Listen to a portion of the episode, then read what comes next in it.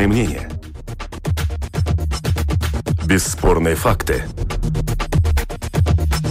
Неоспоримое право на дискуссию. Это «Открытый вопрос» на Латвийском радио 4.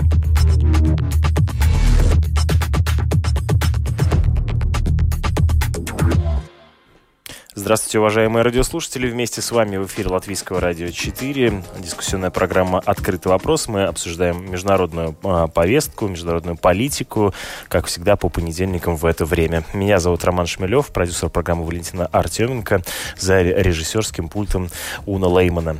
Сегодня мы обсудим э, события, происходящие в э, Европе, э, в России, в отношении э, России и Беларуси. Но начнем с того, какая ситуация сейчас складывается в Германии после того, как Аннегрет Крамп-Каренбауэр заявила о том, что уйдет с поста председателя Христианско-демократического союза.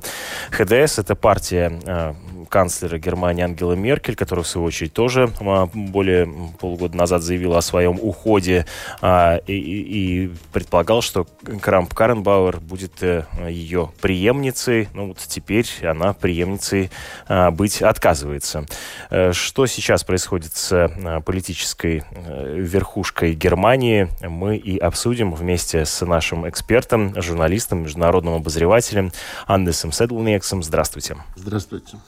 Итак, э, глава ХДС э, не будет претендовать на пост канцлера ФРГ. Ну, мы много часто говорим о том, что Германия является одним из ведущих фактически лидеров э, Европейского Союза. А что это значит для Германии, а вместе с тем и для Европы в целом?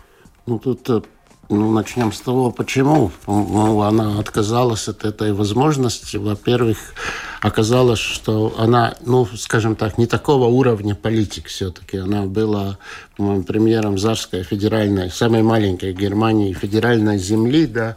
Ну, это, скажем так, что, что у нас, э, где, ну, не знаю, средних размеров городок, да, и это просто оказался, что уровень все-таки не тот, да, и к тому же там было много психологических моментов, ну, поскольку ее все время сравнивали с Меркель, называли протеже Меркель и так далее, и так далее, и это тоже оставляет, э, ну, свой отпечаток.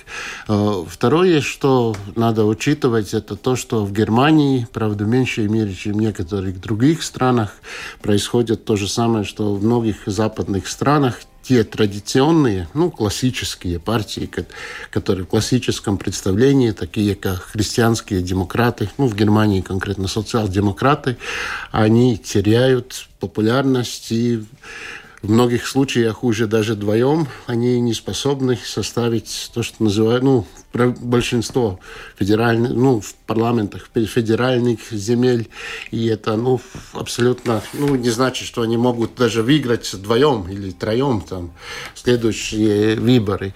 И есть сильное давление, растет популярность, как слева, это зеленые своей ну, экологической повесткой, так справа. Это альтернатива для Германии. То есть вы имеете в виду, что, с одной стороны, не выдержала э, веса ну, политической ответственности, тут личная причина, ну и э, некоторая такая политическая перезагрузка как таковая, да? Да. И, да, и, и сейчас мы, прежде чем продолжим, э, хочу подключить к нашей дискуссии вместе с нами на связи эксперт Института мировой экономики и международных отношений Российской Академии Наук Сергей Уткин. Здравствуйте, вы нас слышите? Здравствуйте, слышу. А, как вы можете прокомментировать это заявление Анны Грет Крамп-Каренбауэр о том, что она не собирается претендовать на пост канцлера Германии? Ну, в принципе, это было не то чтобы совсем неожиданно, неожиданно скорее обстоятельства, в которых это произошло, а в целом э, в последние месяцы уже было слишком много, наверное, критических замечаний в ее адрес, в том числе из ее политического лагеря, то есть э, была заметная такая неуверенность в э, самом стане христианско-демократической партии, что именно эта фигура может повести ее вперед. Есть ряд прецедентов, которые будут бороться за лидерство в партии. Очевидно, летом будет происходить такая борьба или до лета. И уже в последний, так сказать, год до выборов, если не, не будет досрочных выборов, эти э, люди, которые вот, смогут занять ведущие позиции партии, постараются привести ее к победе. Э, но, э, судя по всему, ХДС предстоит, ХДС, КСС, вот этому союзу партии предстоит сформировать довольно необычную коалицию, которая раньше на уровне ФРГ в целом не встречалась. А, с партией зеленых, потому что э, именно она сильно набрала популярность э, за последние годы и э, по сравнению с предыдущими выборами превратилась из, так сказать, небольшой партии в реального претендента на то, чтобы а, быть второй по популярности, если, если не первой. То есть такие страхи, которые существуют в лагере христиан демократическом, э, что если они неправильно себя поведут, если они выберут э, неудачно лидера и так далее, а, то зеленые могут даже стать первыми и могут э, получить возможность представить кандидатуру канцлера от партии зеленых, что, что вообще было бы беспрецедентным не, не только для Германии, но и, наверное, для Европы в целом. И вот эта дискуссия, она очень остро идет. Сейчас была вот Мюнхенская конференция, конференция по безопасности большая в Германии, и э, там тоже было заметно, насколько влияет вот эта внутриполитическая немецкая повестка. Там была сессия, на которой э, были как раз э, один из э, э кандидатов на лидерство у христианских демократов, э, э Армин Лашет, э, э, он является э, премьер-министром крупнейшей федеральной земли в Германии, э, Северный Рейн-Вестфалия, и, и э, была одна из лидеров э, партии «Зеленых», э, а, а, Анна Лена Бербок, и вот их фактически представляли уже как возможный тандем в Германии, который будет, собственно, формировать правительство через, через полтора года. И вот этот такой намек на то, что их уже видят как возможных партнеров по коалиции, позиции, он был очень а, заметен. При этом а, Лашету, вот, представителю христианских демократов, задавали вопрос, а, а, предпочтет ли он а, Дюссельдорф, то есть его столицу его федеральной земли, в которой он сейчас правит, а, или Берлин. И он ответил, что он предпочтет Ахен, имея в виду единую Европу, имея в виду, что Ахен это столица Карла Великого и, соответственно, символ такой великой Европы единой Европы. А, и э, он, э, с одной стороны, намекал на то, что вот европейцы все должны делать вместе, что Европейский Союз должен э, иметь возможность успешно действовать в мире. С другой стороны, он выступал на международной конференции на немецком языке, так подчеркивая значимость немецкого менее, языка. Менее удобно для международной аудитории, а представительница партии «Зеленых», молодая девушка, она э, как раз говорила свободно по-английски, и это вот выглядело как более, более современный такой подход. Э, тоже вот кто кому апеллирует, да, такой более, может быть, своей аудитории или а, в большей степени к аудитории международной. Исходя из того, что вы говорите, у меня возникает вопрос, а как меняется политический вектор э, Германии? Вот вы могли бы описать это, если можно, коротко? А, ну, а, с- с- сейчас э, Германия старается подчеркнуть, что несмотря на все проблемы с Трампом, несмотря на а, то, что а, поведение американского президента вызывает очень много вопросов, а, для Германии остается важным вот эта трансатлантическая связка, но при этом возникает э, слишком много э, проблем вот на этом направлении, и это создает э, довольно сильную неуверенность. То есть а, вот эти все торговые войны, намеки Трампа на то, что Германия себя плохо ведет и дискриминирует Соединенные Штаты в вопросах торговли. И вот с одной стороны желание, так сказать, на политическом уровне подчеркнуть, что трансатлантический союз, он остается центральным, с другой стороны, все больше вопросов, которые возникают здесь в практическом плане. И э, ответом, по идее, вот со стороны, в общем-то, большинства немецких политиков это звучит, э, должна стать более такая способная Европа, э, но не э, ставящая себя в э, какой-то противовес Соединенным Штатам. То есть, и, с одной стороны, и сохранить трансатлантическую связку, с другой стороны, усилить Европу. Вот как-то так. И э, на словах это, в общем, все звучит довольно разумно, но как это сделать, э, оказывается довольно сложно. И вот эта э, внутриполитическая борьба в Германии, она как раз и э, усложняет картину, потому что, в общем, большинство экспертов сходится на том, что в э, ближайший э, год-полтора а в э, Германии главной темой будет вот эта внутриполитическая борьба.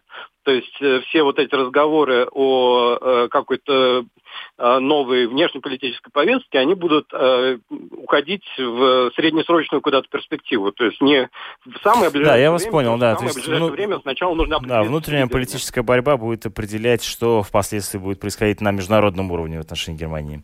Спасибо большое вам за комментарии. Вместе Спасибо. с нами на связи был Сергей Уткин, Э, российский эксперт э, э, по международным отношениям. Мы возвращаемся в студию. Вместе с нами журналист, международный обозреватель Андес Седлмекс. Ну, вот вы только что слышали, как можете прокомментировать услышанное? В принципе, все правильно, но так это, это, это ну, сотрудничество христианских демократов и зеленых это очень возможный вариант. Но я бы не знаю почему, но не уверен, что надо списать социал-демократов и что касается германского, ну и к тому же есть еще один момент, который э, ну, привлекает, привлекает много внимания в, самом, в рядах самих крестьянских э, демократов.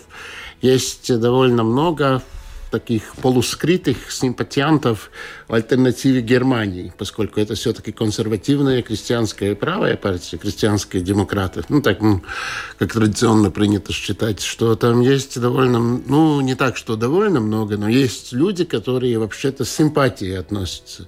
И часть избирателей тоже, ну, традиционных э, избирателей. И вам кажется, что политический истеблишмент Германии должен будет на это реагировать, так? Ну, а они, они стараются реагировать, да, но, в принципе, есть так, что в принципе, среди эстаблишмента это отношение к альтернативе Германии, она, ну, короче, а, полностью отрицательная, а среди рядовых членов партии и среди рядовых избирателей оно отнюдь не настолько отрицательное. Оно ну, скажем так, многом даже нейтрально для многих, и это ну, создает большие проблемы для этого истеблишмента. Но, тем не менее, вот буквально на прошлой неделе мы видели, как э, да, обсуждали это в том числе и в нашем открытом вопросе о том, что, в общем, сотрудничать с э, правыми радикалами готовы, э, и представители политического истеблишмента Германии. Ну, да, они не готовы, но это, в принципе, это, я, это, это такой вектор, да, и этот рано или поздно он должен где-то результироваться.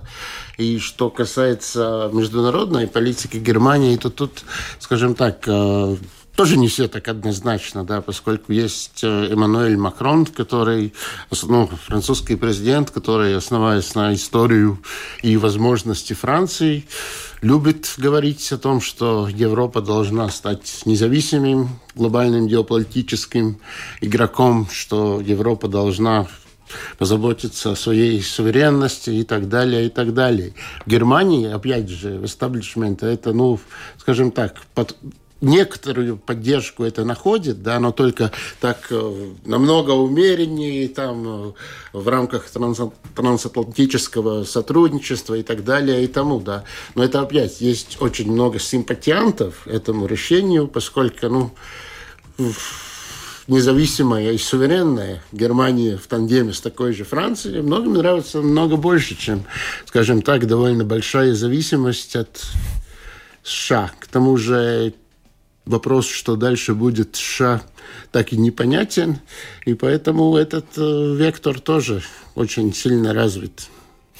А, то есть возникает опять вопрос, кто придет все-таки на смену Меркель, которая заявила уже о том, что она а, уходит, э, уходит вот давно, долго. Три-четыре претендента. Я сейчас не берусь сказать. Ну, у них есть равные, ну, равные шансы. И к тому же есть такая пословица, ну, никогда не говори никогда. И, может быть, если, скажем, там появится очень сильный раскол в рядах самих крестьянских демократов или что-то, ну, так и не удастся решить эту проблему, там еще есть возможность, что Меркель решит еще на несколько, ну, на лет, на два, на три больше остаться, чем обещала. Вы не исключаете такой вероятности, да? Один из э, лидеров, который находится у власти очень долго, вот, э, э, издание Deutsche Welle, например, напоминает о том, что 19 лет э, э, президентом Алжира является Абдель-Азиз Бутефлика, президент России Владимир Путин 18 лет у власти, Ангела Меркель, канцлер Германии, 13 лет. Ну, так что еще есть куда стараться. Ну, ну есть куда расти, действительно. Э, итак, э, как мы делаем вывод вот, да, из слов российского эксперта к внутриполитической э, обстановке в Германии, которая будет определять и в том числе э, общеевропейскую политическую ситуацию, мы еще вынуждены будем вернуться не раз. Э, переходим к э, другим новостям. Э, 12 часов и 25 минут точное время. Это «Открытый вопрос» на Латвийском радио 4. Э, в Кремле наметили, э, запланировали дату проведения всероссийского голосования о поправках к Конституции э, России. Состоится 12 апреля. Вот об этих поправках, о том, в чем их суть, а вместе с тем и некоторый промежуточный итог нового правительства в главе с новым премьером Российской Федерации Мишустиным, мы попросили прокомментировать руководителя программы российской внутренней политики и политических институтов Москвы Московского центра Карнеги Андрея Колесникова. Вот что нам он рассказал. А, в принципе, смысл существования этого правительства чисто технократический. Базовая задача э, хорошо собирать доходы в бюджет и интенсивно э, тратить. Это правительство, ну, назовем это условно кейнсианское, то есть э, ориентированное на то, чтобы пробуждать спрос с предложением, то есть государственными деньгами. Собственно, линия, которая проводилась раньше, она не меняется. Все, все под крышей государства, все за счет государства, стимулирование благодаря государству. В общем, всего лишь речь идет о технократическом исполнении каких-то бюджетных обязательств. Как вам кажется, может ли быть среди представителей правительства а, возможный преемник Владимира Путина? А, все возможно. И мне кажется, что Мишустин это не, не на короткий срок премьер-министра, как минимум, на, на, у него есть среднесрочные задачи, если не долгосрочные, если он покажет себя достаточно эффективным э, топ-менеджером, таким государственным, то вполне может поучаствовать э, в гонке претендентов, а потом уже в гонке э, за, за кресло президента. Конечно, это в стиле Путина находить такого рода людей не в первом ряду, не во втором, а где-то в третьем, в четвертом. А, так что, может быть, это не конец истории, может быть, он найдет кого-то еще, но у, безусловно, у Мишустина есть какие-то шансы поучаствовать в этой гонке. Э, весной должно состояться народное голосование по э, поправкам к Конституции. Что касается самих поправок, э, то, как вам кажется, в чем их суть? Сами по себе они призваны немножко взблагораживать общество в том смысле, чтобы оно э, вышло из такой спячки, хотя, в общем, э, тут можно рассуждать о том, э, насколько это выгодно Путину, может быть, лучше, чтобы это общество спало. И дальше, но это попытка превратить э, в процесс справки Конституции, с одной стороны, в некоторый такой второй Крым, то есть попытка мобилизации людей на поддержку. А, думаю, что это будет иметь очень короткий и низкий эффект э, с точки зрения вот, поддержки и повышения рейтингов. А, ну, вторая идея, она чисто технологическая, на, нащупать варианты продления, э, нащупать варианты продления правления Путина может быть, не в качестве президента, а в качестве кого-то еще, например, председателя Государственного совета, которому, согласно поправкам, должны придать э, конституционный статус. Э, два таких, э, две таких цели, одна краткосрочная, другая э, вполне себе долгосрочная, рассчитанная на период после 2024 года. А какие у вас существуют версии, каким образом может, мог бы происходить этот э, период э, транзакции власти? Если в Конституции будет Государственный совет с э, очень широкими полномочиями, э, можно, в принципе, не сомневаться, что это место для Путина, ну, потенциально, по крайней мере. А он становится в этом отцом нации. Масса непонятных вещей здесь, поскольку республика остается президентской, президент остается достаточно влиятельным лицом, как будут строиться взаимоотношения представителей Госсовета и президента, непонятно. Нельзя сбрасывать со счетов белорусский вариант, хотя Лукашенко активно сопротивляется и показывает, что он, в общем, не для того строил в качестве диктатора национальное государство, чтобы потом стать губернатором при Путине западных областей. И человека можно понять. Но, тем не менее, Россия здесь занимает такую выжидательную позицию, пытается удушить э, партнера и друга э, привычными нефтегазовыми способами. Пока не получается, и, может быть, даже не получится, но, но вариант не, не сбрасывается со счетов. Это было мнение Андрея Колесникова, руководителя программы российской внутренней политики и политических институтов Московского центра Карнеги. Мы возвращаемся в студию вместе э, со мной журналист, международный обозреватель Анды Седлнекс. Ну вот, э, по мнению Колесникова, не списывается со счетов такой так называемый белорусский вариант э, транзакции передачи власти, когда Путин станет э, главой такого всесоюзного государства. Как в этой связи вы оцениваете новость, появившуюся о том, что президент как раз России и Беларуси, проводившие переговоры в Сочи, не смогли договориться о предоставлении Минску скидки на российскую нефть? Связанные ну, события, как вам кажется? Ну, знаете, тут э, можно это из э, немножко из разряда конспирологии, поскольку версии, э, что будет делать Путин, какое кресло он будет занимать, их настолько много, да. Ну, мне почему-то кажется, что это как, не знаю, как китайский реформатор просто займет почетное место в кресле у моря, да, и к нему будут приезжать все иностранные делегации просто так, чтобы посмотреть на, на на, на, на День Сиопина или Путина. Ну, это так. Это, по-моему, это на данный момент это только спекуляции, поскольку вариантов таких множество, и к тому же я не уверен, что ему это обязательно надо будет занимать какой-то пост, поскольку все эти изменения в Конституции, они, в принципе, гарантируют э, неизменность курса государства. Ну, и таком, если курс остается неизменным, то, в принципе, Владимир Путин может спокойно уйти в отставку заслужен, заслуженную.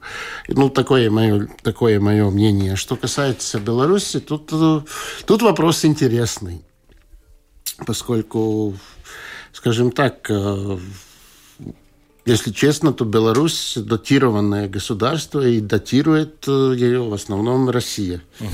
Извините, что я вынужден вас прервать. Вот сейчас мы продолжим эту мысль. Буквально у нас э, прямо на связь доктор экономических наук Эдгарс Вольскис, который э, сейчас вот э, готов с нами поговорить. Буквально несколько минут. Расскажите, пожалуйста, ваше представление, зачем сейчас, почему Россия вынуждена была отказать Беларуси в поставках на нефть? Тут, конечно, получается немножко экономическая ситуация в том понимании, что есть очень серьезная зависимость с точки зрения экономич... экономической зависимости Республики Беларусь к России, да, которая вот носится в отношении заключения определенных э, внешних долгов, это раз. Второе, это, конечно, как так называемый э, налоговый маневр, э, который связан, конечно, по, на цены на газ и нефть, поставки нефти, соответственно. Да. И эта зависимость сказывается в том понимании, одно это инвестирование в определенные предприятия Беларуси, это раз. Два, это э, зависимость э, в отношении э, двух больших нефтеперерабатывающих заводов, это Мозырский нефтеперерабатывающий завод и Нафтан, которые до этого имели загруженность в основном из, от российской нефти, и при, принос ВВП именно этих двух предприятий в экономику Беларуси очень существенной. Соответственно, получается вот эта политэкономическая зависимость, чтобы могли работать данные предприятия и получался, соответственно, а, а, доход, валовый доход Республики Беларусь. И потом, исходя из этого, чтобы Республика Беларусь могла рассчитаться своими долгами с Россией, соответственно, эта цепочка уже образовалась довольно сильно. И образуется так называемая, называемая политэкономическая зависимость. Чтобы ее разбалансировать, соответственно, конечно, на сегодняшний день поднимают вот эти разговоры, что искать альтернативные поставки. Но... А может Минск найти сейчас новых поставщиков нефти? Не, ну вопрос по стоимости, да, найти-то их это одно, но тут есть два вопроса. Это то есть э, качество поставляемой нефти на э, данные два завода, это раз. Ну и, соответственно, стоимость такой нефти, да. Ну и исходя из этого образуется экономика, да, и которая образует себестоимость вот двух мною названных предприятий, которые имеют довольно серьезное влияние на валовый продукт Республики Беларусь, ну и денежные потоки, ну, внешние, которые валютные денежные потоки для, наци... на, для народного хозяйства. А каковы экономические последствия для Беларуси прекращения поставки нефти из России? Ну, это, соответственно, будет влиять на внешние долги, а, на стоимость внешних долгов и а, стабильность национальной валюты. Да, и, соответственно, ну, это очень сильно зависит. Да, и, как говорится, любое вот это изменение в цене, которое перерабатывающей нефти, но это влияет на э, показатели внешнего долга, его стоимость и, соответственно, ну, валовый продукт и ну, стоимость национальной валюты к иностранной валюте. валюте. Э, российская сторона объясняет э, э, отказ а, продавать цены по продавать нефть по, по, по особенным ценам, пониженным ценам для Беларуси тем, что ну, такова политика самих нефтяных компаний. Вот вам как кажется этот аргумент, насколько он в данном случае убедительный? Ну, тут опять, я думаю, больше включаются политические рычаги со стороны российского правительства и, как говорится, но с другой стороны, конечно, есть экономика, которая работает, но надо понимать, что если данные компании способны работать на рынке России при таких поставках и при таких ценах, и с, учетом тех э, ограничений, которые или там льгот, которые существуют в евразийской зоне, в которой тоже Беларусь может пользоваться этими льготами, да, то не думаю, что это должно быть влиять на экономику. Но, конечно, есть свои политические рычаги, на которые, соответственно, влияет. Ну. Спасибо вам большое за комментарий. Вместе с да, нами пожалуйста. на связи был Эдгар Свольский, доктор экономических наук. Мы возвращаемся в студию. Вместе с нами э, журналист, международный обозреватель Андес Седлнекс. Да, пожалуйста, продолжите мысль. Вы говорили о том, что Беларусь фактически, по вашим словам, является э, датируемым. Ну, она такая, ну почему по моим словам, она такая и есть. Да.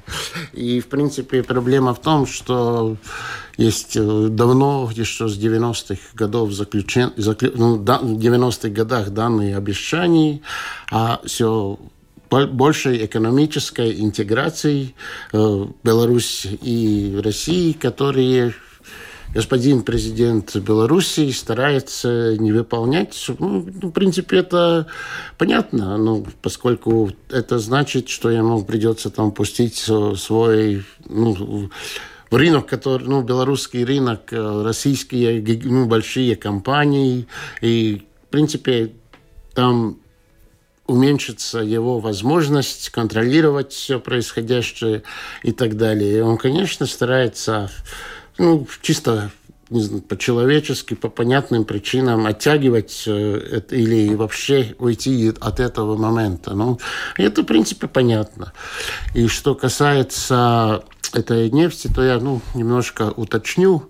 Проблема в том, что ну, что касается этой нефти, там без база торг идет а насчет премий премий э, российское государство нефть Беларусь не поставляет. Это поставляют э, действительно компании. Да.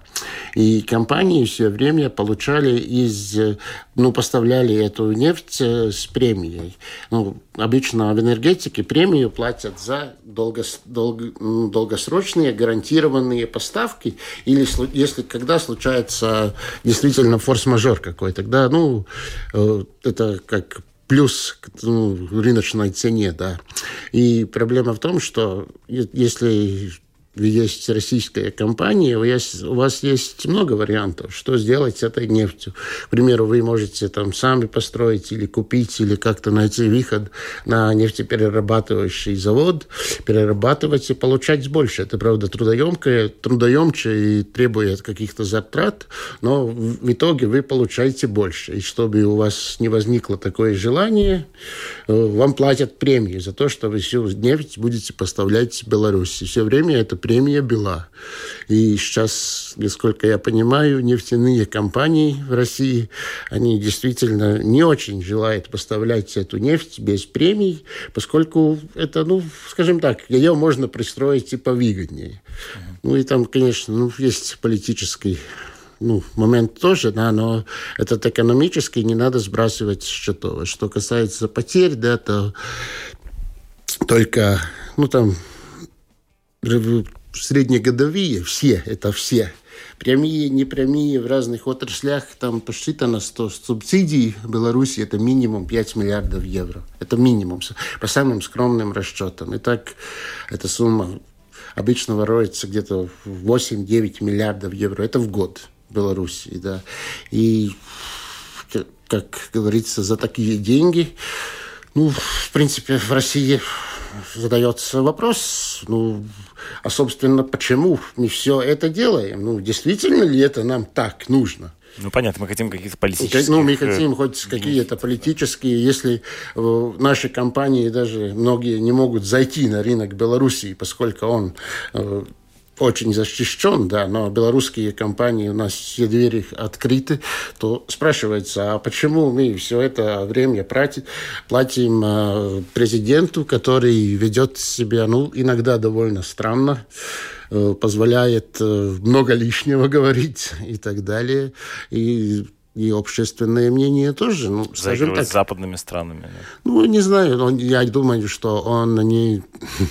я, я думаю, ему абсолютно понятно, что при варианте, если Белоруссия поворачивается на Запад, для Лукашенко и его приближенных там места нет, да. Я думаю, ну, он может там вести себя как угодно, но это он как бывший, я так и все время путаю, председатель или директор, или совхоза, или колхоза, но это уже не важно, да, но в принципе он, по-моему, это понимает прекрасно, это просто такое заигрывание. И всем понятно, что это такое заигрывание. И есть, ну, и третий который момент, который нужно тут добавить, это президентские выборы Белоруссии, да. И Лукашенко сейчас идет на выборы, да, и поэтому скажем так, многие прикрывают глаза на его проделки, поскольку, ну, там, известный и хорошо понятный Лукашенко, ну, что, э, ну, если смотреть с России, да, он, по-моему, довольно, ну, скажем так, приемлый, чем э, непонятный, не знаю кто, может быть, это будет какой-то пророссийский человек, который появится неизвестно откуда. Может быть, это будет министр иностранных дел Макей. Может, там вообще непонятно, что начнется с массовыми протестами с той или другой стороны. Но поскольку, поэтому пускай лучше Лукашенко, к тому же ему лично Лукашенко, я не говорю о стране, а лично Лукашенко, его приближенным, им-то особо и деваться в принципе некуда. Ну, смотрите, Лукашенко, Путин, Меркель, мы возвращаемся таким сквозным вопросом э, сквозной темой э, нашей программы сегодня оказался, э, оказался вопрос передачи власти. Вот он, вероятно, будет происходить очень по-разному, с очень разных условиях и особенностями, но ну, очевидно, происходят какие-то важные изменения в а, политике в всех упомянутых государств. Вы можете как-то их характеризовать, типизировать, выделить какие-то особенности политического, политической транзакции власти? Ну, это если так ну, очень широко смотреть, да, ну, происходит э, то, что происходит э, всегда, ну, как власть остается стабильной, если скажем так, э, ситуация, есть такая пословица, демократия, она очень приспособлена к мирной, стабильной, такой долгосрочной жизни, когда тебе надо решать, э, там, строить э, там, дом культуры или плавательный бассейн, ну, лучшего способа демократии нету, да. А когда происходят какие-то скажем так, большие перемены, когда есть нестабильность э, или что-то вроде этого, там всегда нужна сильная рука, поскольку, ну, скажем так, в армии и демократии хорошо, но во время скажем так, военных операций вы вряд ли будете заниматься демократией. Также в полиции... Везде... А сейчас вам кажется, что такое вот время... Ну, в принципе, время так в глобальной политике, она э, подразумевает сильного лидера. Да? Она подразумевает нужду сильного лидера, поскольку э, нравится нам это нет, но это чисто математически. Если есть так называемый авторитарный, ну, более-менее авторитарный режим, он всегда эффективный в управлении. Ну, правда, если лидер соответствует тем заданным вопросам. Ну, то, ну, то есть вам нужен авторитарный лидер, ну, он может быть выбранный, да, но он должен быть человек с большим авторитетом и так далее. И, и проблема, скажем так, демократических процессов в том, что люди очень часто не выбирают сильных лидеров. Люди выбирают э, лидеров, похожих на самих себя. Ну, это не всегда, конечно, но э, это, это одна сторона этого транзита власти, поскольку времена-то спокойнее не становятся. Мы это видим, да, и э, нужно найти достойных кандидатов, а их-то, в принципе, ну, скажем так, после яркого лидера найти еще другого, настолько яркого и хорошего, который к тому же захочет продолжить ту политику. Мы не говорим там правильную и неправильную. Да? Это всегда очень и очень трудно. И к тому же предыдущим лидерам всегда хочется оставить свое наследство политическое. Ну, если речь идет о чисто авторитарных государствах, к тому же сохранить то, что у них, к примеру, Лукашенко, по-моему, этот вопрос э, очень актуальный, поскольку Ростов не резиновый. И там рядом с Януковичем. Ну, есть вопрос актуальный не, не только для Лукашенко, на самом да. деле, конечно. Но это для многих, да. И этот процесс идет, и каждый, в каждом месте там старается... К примеру, был Узбекистан, да, где у скончался предыдущий лидер Ислам Каримов, там скажем так, среди элиты начинался настоящий бардак, поскольку он абсолютно не позаботился о, своих, э, о своей преемственности. Сейчас мы видим, как эта преемственность происходит в Казахстане, да, и я, ну, я говорю больше о постсоветском пространстве, поскольку в Германии, ну, мы можем говорить там о, кур, о измене курса, о том, ну, я не думаю, что там приведет к каким-то судебным процессам, арестам или еще каким-то так. Но в постсоветском пространстве это очень важно, и к тому же мы, ну, мне, к примеру, не очень хотелось бы, чтобы не знаю, там, приходили к власти генералы или что-то вроде этого.